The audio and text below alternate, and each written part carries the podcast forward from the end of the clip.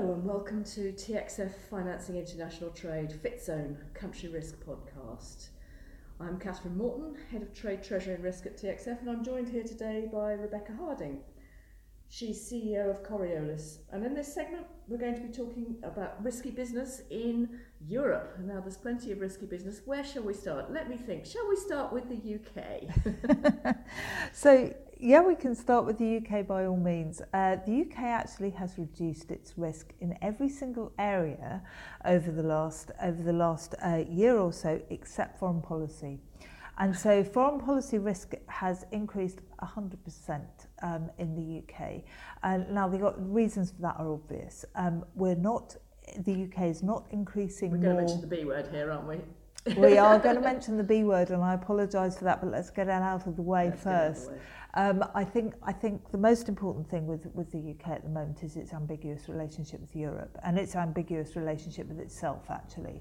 Um, so I think I think um, what we're seeing in the data is this general tension in the news in relation to Europe in particular, uncertainty about a sense of destiny for the country. Um, in trade terms, that that isn't having an impact in terms of increased imports of arms like we've been talking about before because we have budget constraints as well. So we've actually not increased our levels levels of arms or or um, strategic trade at all over the last over the last so six no months. so so it's not weaponization, but where it's appearing is in rhetoric. So there is a rhetorical weaponization that's going on around our economic relationships with, with, with Europe in particular. And we've seen an awful lot of that um, because of the type of language that our politicians use in relation to Europe and have been using. Now, what this does is eventually it alters our relationship with the rest of the world.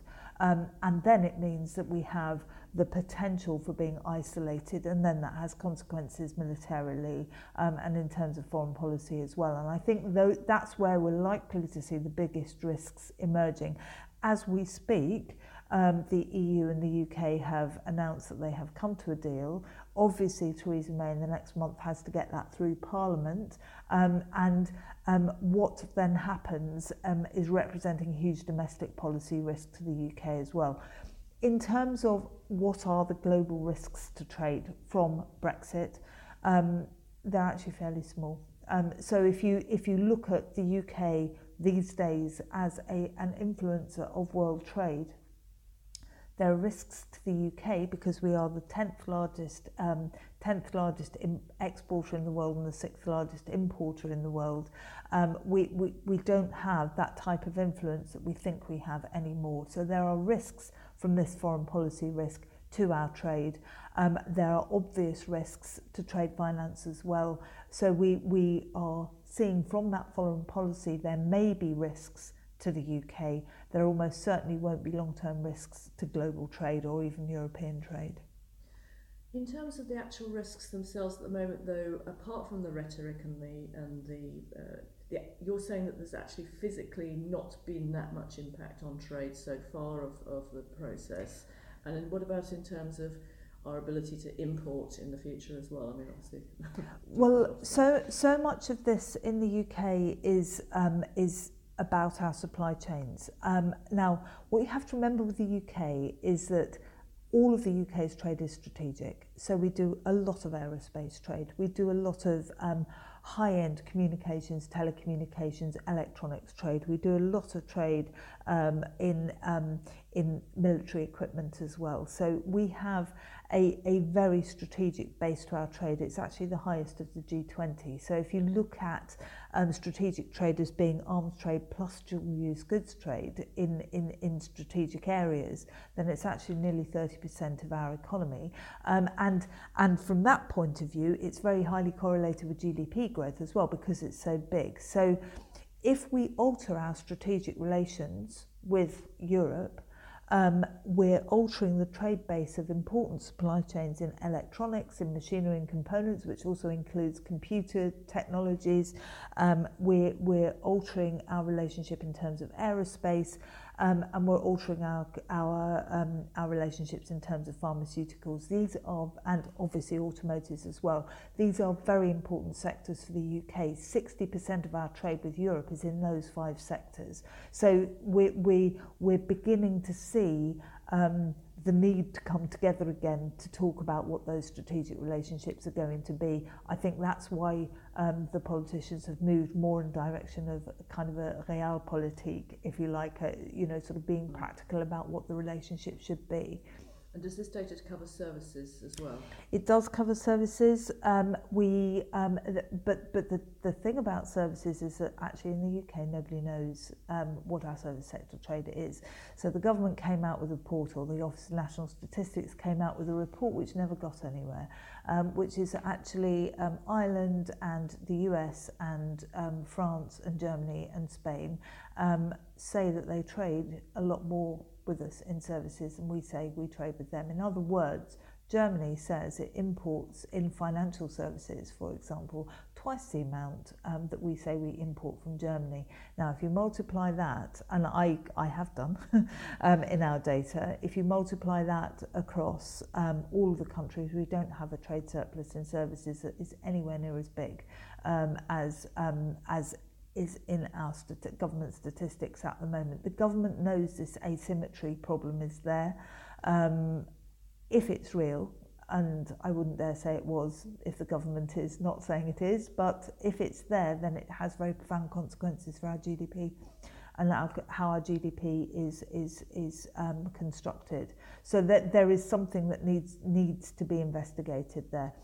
If I, if I look at the other way in which um, Brexit has actually influenced Europe um, and influenced the United States as well, um, it's actually an increase in populism across Europe. So what we have seen in Europe over the last six months and going into, um, you know, projected to move forward as well is an increase um, in regime type risks. And, in, and this has happened in most European countries. So Austria, Belgium, Bulgaria, Croatia, Germany, France, Italy.